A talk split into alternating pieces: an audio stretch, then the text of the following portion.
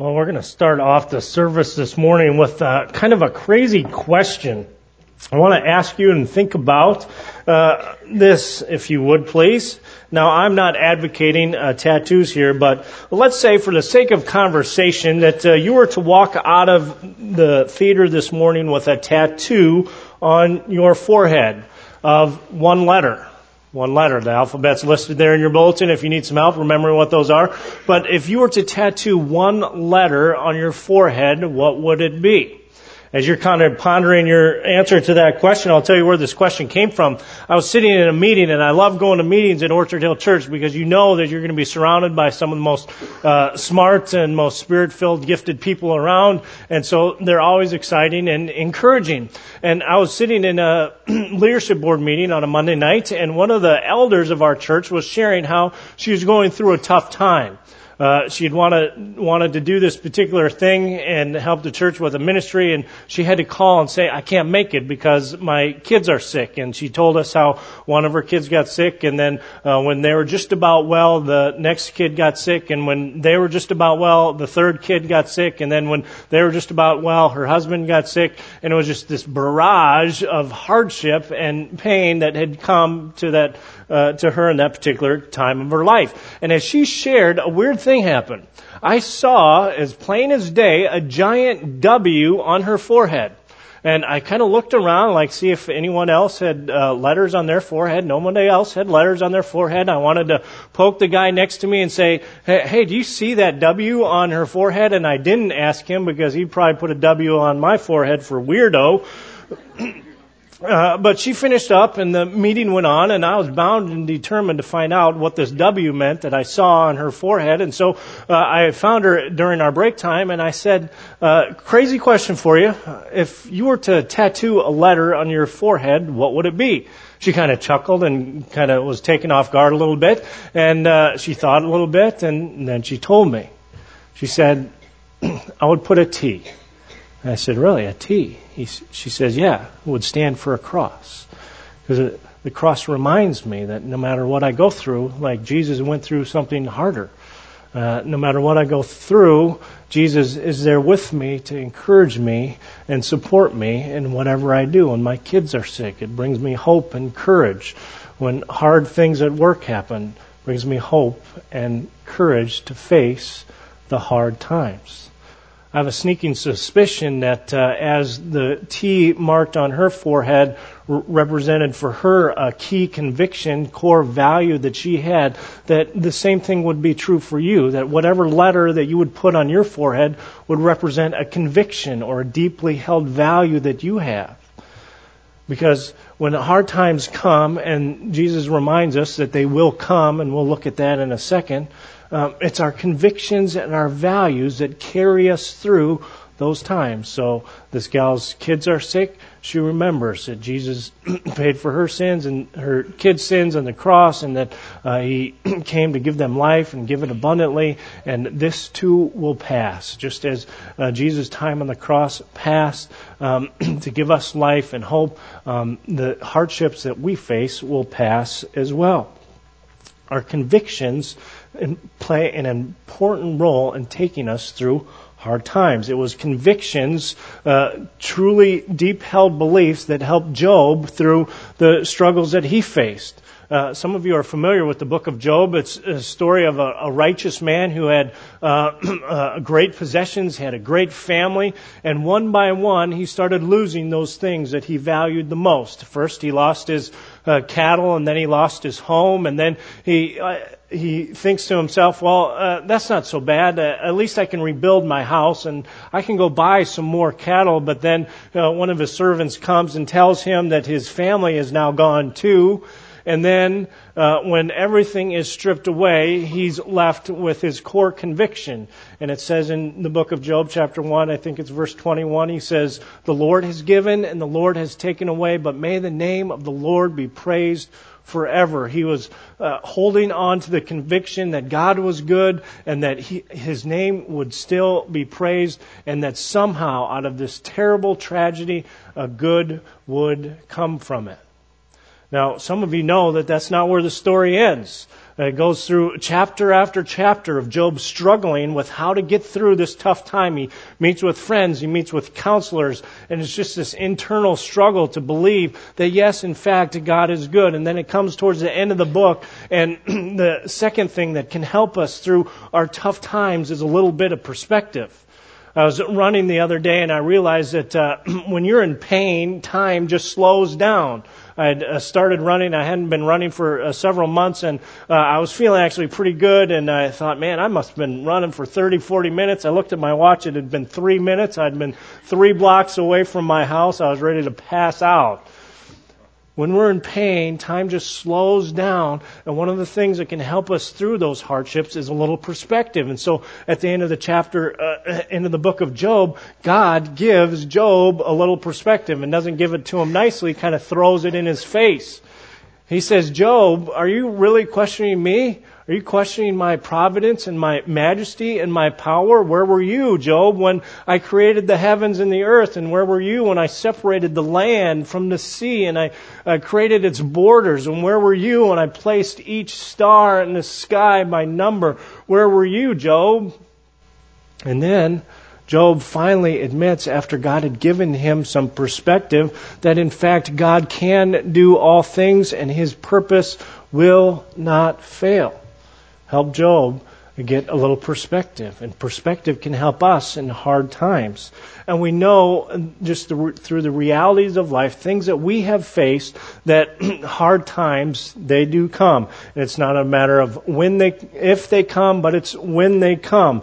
Uh, Jesus reminds us in John 16, 33 that we will have trouble in this life. He says, I have told you these things. He's talking to his disciples so that you may have peace because hard times are coming. Jesus knows this. He says, In this world you will have trouble, but take heart, I have overcome the world but you have all experienced situations in your home and in your relational world where things seem out of control. Uh, you're arguing with your spouse. You feel like you're going to wring your kids' necks because they're fighting on end. How many times have I been coming down Highway 20 and told my kids, if you don't stop it, I'm going to pull over right here. I'm going to leave you out there for Nate Stahl or Ken Yeomans to find you.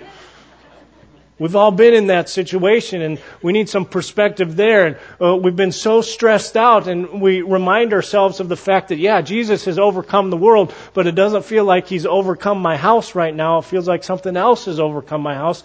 And what do you do in those times? I want to take just a few minutes giving you some perspective on, on how our bodies respond to stressful events in our family life. This information comes from Bryan Post. He's an author, psychologist, social worker. He's actually worked with some of the most dysfunctional families in our world. He's actually helped them heal the pains that they've had and learn to function together in love and in a, uh, an environment of encouragement and mutual supporting one another. And he's helped countless families. And so um, I went to a seminar of, and heard Bryan speak, and he talked about how our brain functions in stressful and hard times. He says we have three systems at play. He says we have an amygdala, which is our stress response. When something happens, our amygdala kicks up and, and it, and it calls us to respond in one way or another. He says our, we have a brain stem that stores information and gives us insight in how, how we might respond to this situation or that situation. And then he says we have a hypothalamus, which is our love response. Now, you guys know uh, the Bible verse, it says, uh, perfect love casts out fear. And so when you're in a situation that seems overwhelming, you're arguing, uh, your kids are going gangbusters, we need to stimulate that love response. And here's uh, what can happen in any given situation. So you have a stressor or an event that happens, and that triggers up our amygdala. If I was to yell at Tommy G, Tommy, I just triggered his amygdala. Now, uh, he's going to respond to the stress there. And uh, typical responses when we're under stress is are we either gear up to, to fight, to fight it out, or we gear up and we want to run away, or sometimes we just freeze. We don't know what to do. So when there's a stressful event, say um, uh, one of uh, you or your spouse raises their voice, or your kids raise their voice at you, it triggers your amygdala. And what are you going to do? Came home uh, a while back. Some of you have heard this story before. Uh, I open the garage door and the garage is full of toys. And so I put my car in park and my boys are playing out there. My amygdala is going crazy. I want to bury them in the dirt that they're playing in. And so um, it, it triggers this stress response. And what are you going to do? Are you going to fight or are you going to flee? What are you going to do? Um, And then what happens after the amygdala is triggered up? Um, sometimes, if you're under stress before this happens, or if you're tired or fatigued, it actually sends a signal to your brainstem. And in your brainstem is stored all the events that have ever happened to you in your life, whether you remember them or not. And so, um, when the amygdala sends a signal to your brainstem, the brainstem says, "Oh yeah, this type of thing has happened before."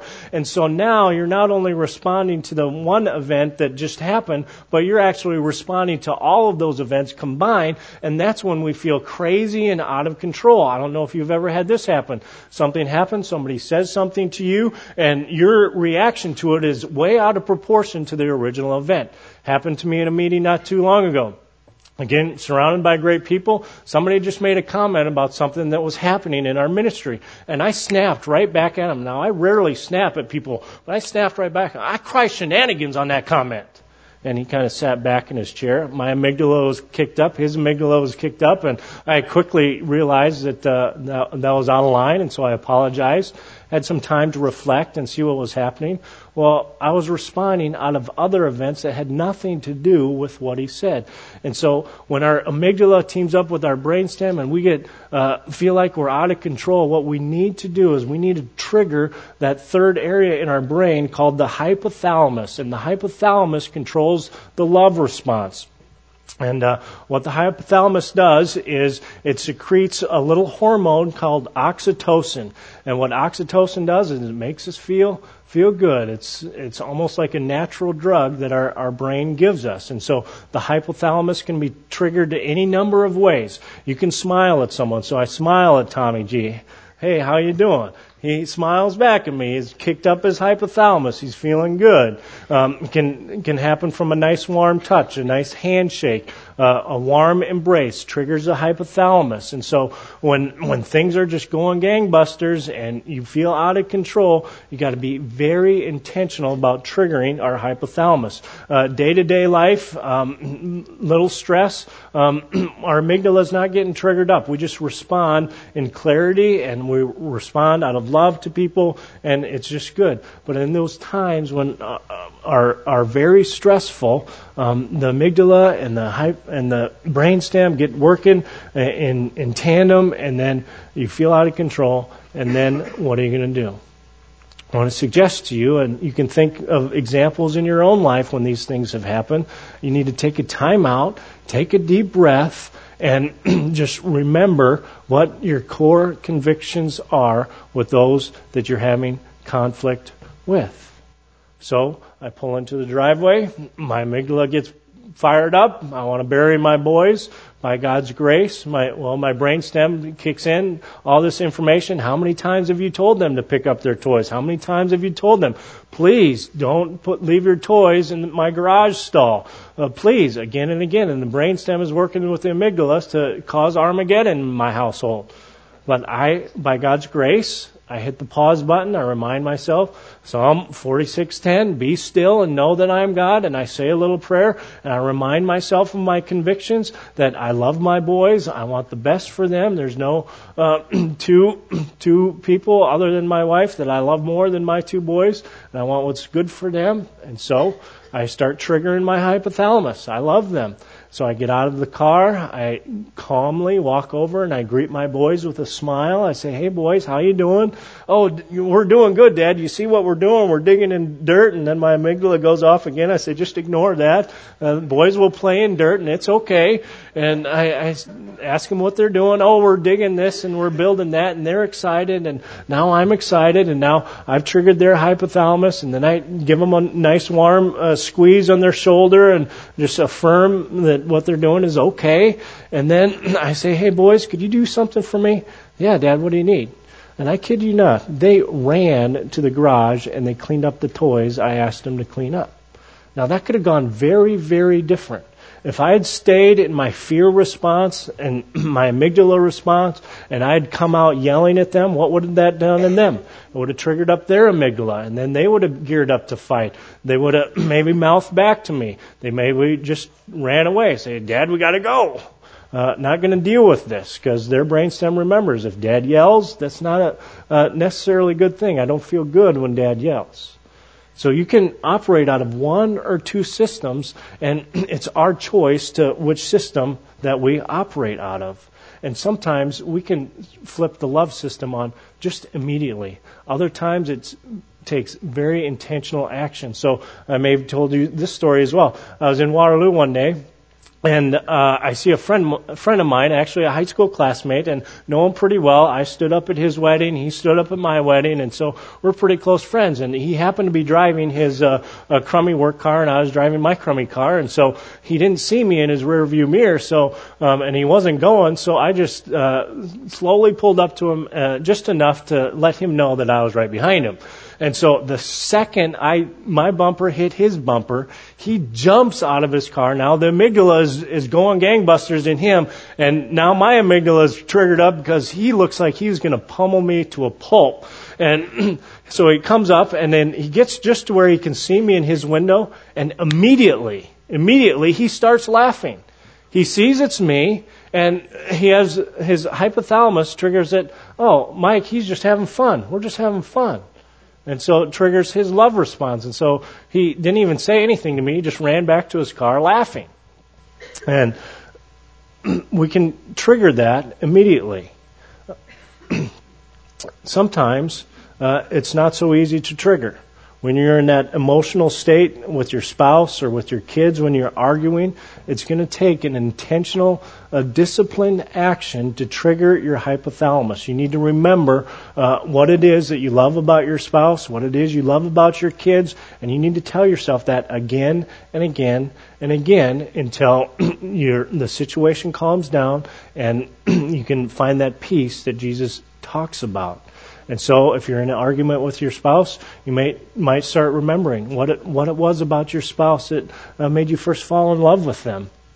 Uh, I was visiting with a couple uh, quite a while back, and uh, they were amped up, and their amygdalas were going gangbusters with their brain stem, saying "you never" and "you always" and "this is terrible" and yada yada yada. And they call me, and I go over and and I just slowly and surely start poking on their hypothalamus, like do you remember when, when you first met your spouse? Yeah, I remember. What was that like? Well, it was it was it was good. Uh, he was so good looking there, and he was given a presentation, and uh, he was just very intelligent, and uh, I was just very attracted to that.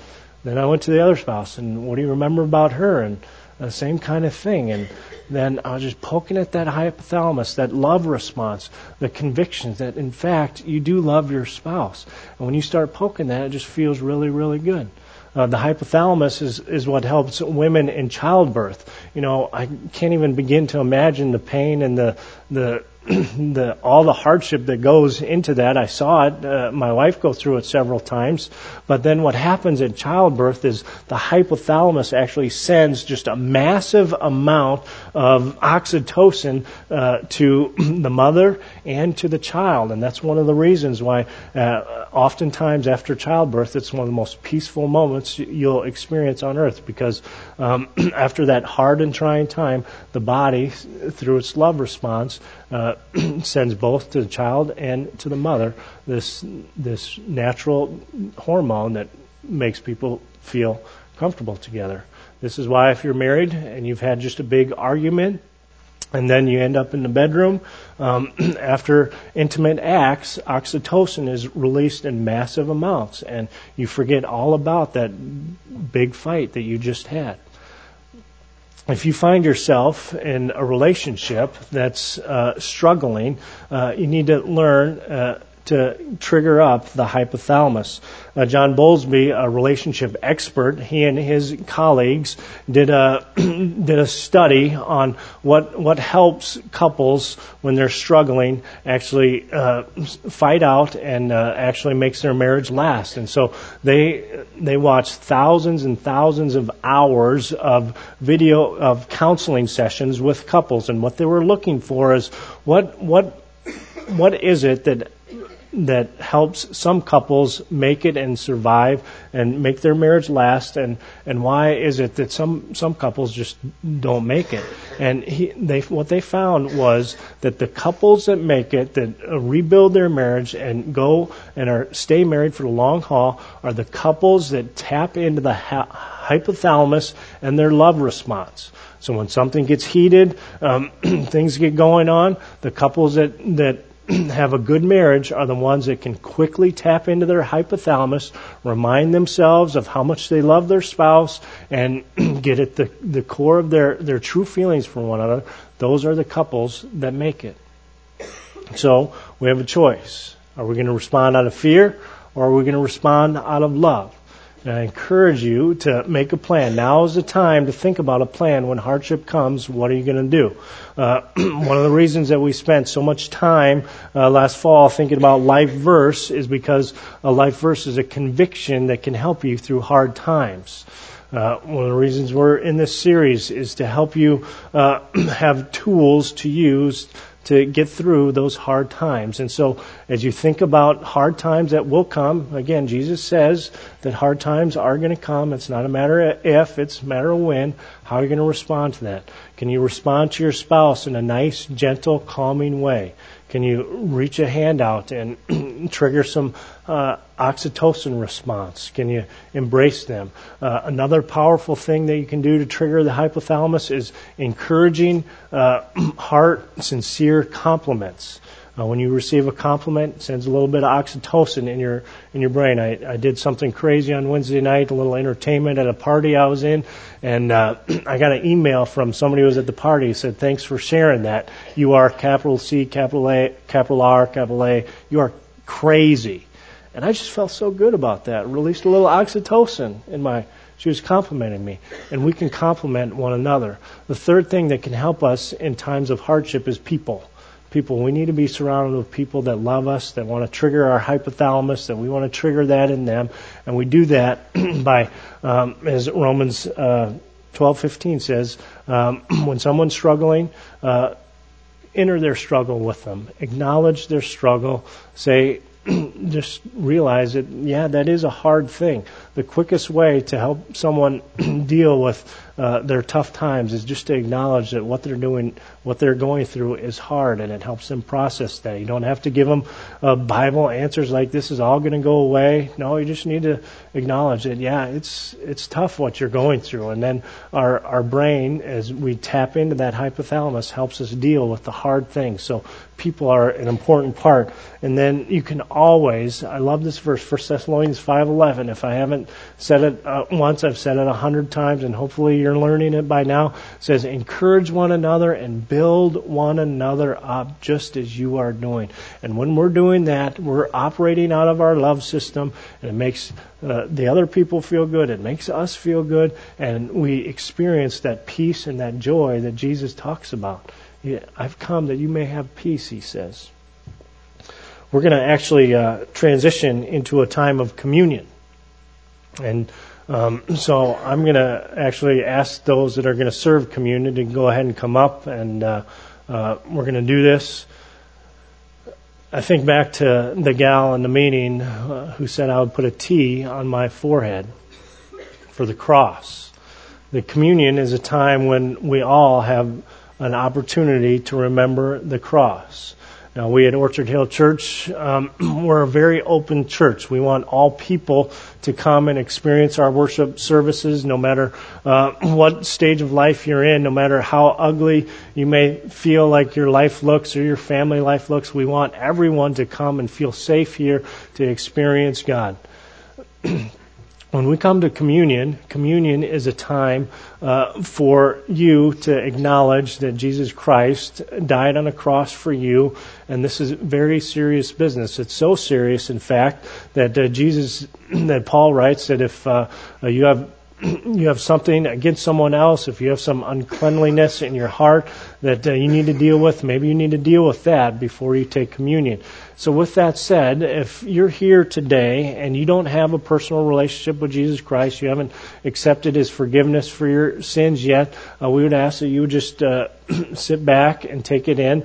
Maybe today is the day where you would make that decision say, you know what, I have these things in my life that I'm not proud of, that I need to give to Him, that I need forgiveness for. Maybe you can make that decision today and you can partake with us. If you haven't made that decision, we just respectfully ask that you let the elements go by and then the rest of us are going to have a, a very intimate, deep moment uh, where we remember all that uh, Jesus did for us on the cross. So I'm going to ask that the ushers go ahead and begin to distribute the bread, and then uh, I would ask that you hold on to the bread, and we're going to take it all together. And as they're sending bread your way, I'm going to pray for a moment.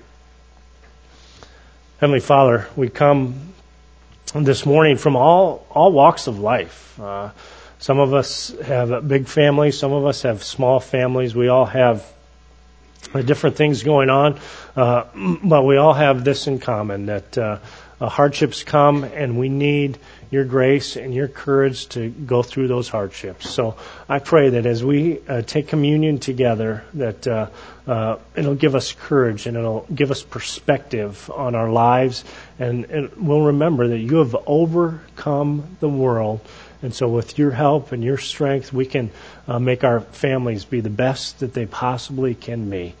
And Father, may this just ring true in our hearts, and may we bind these truths on our foreheads, and may they sink deep in as we take the elements together. And Father, we do ask this in Jesus' name.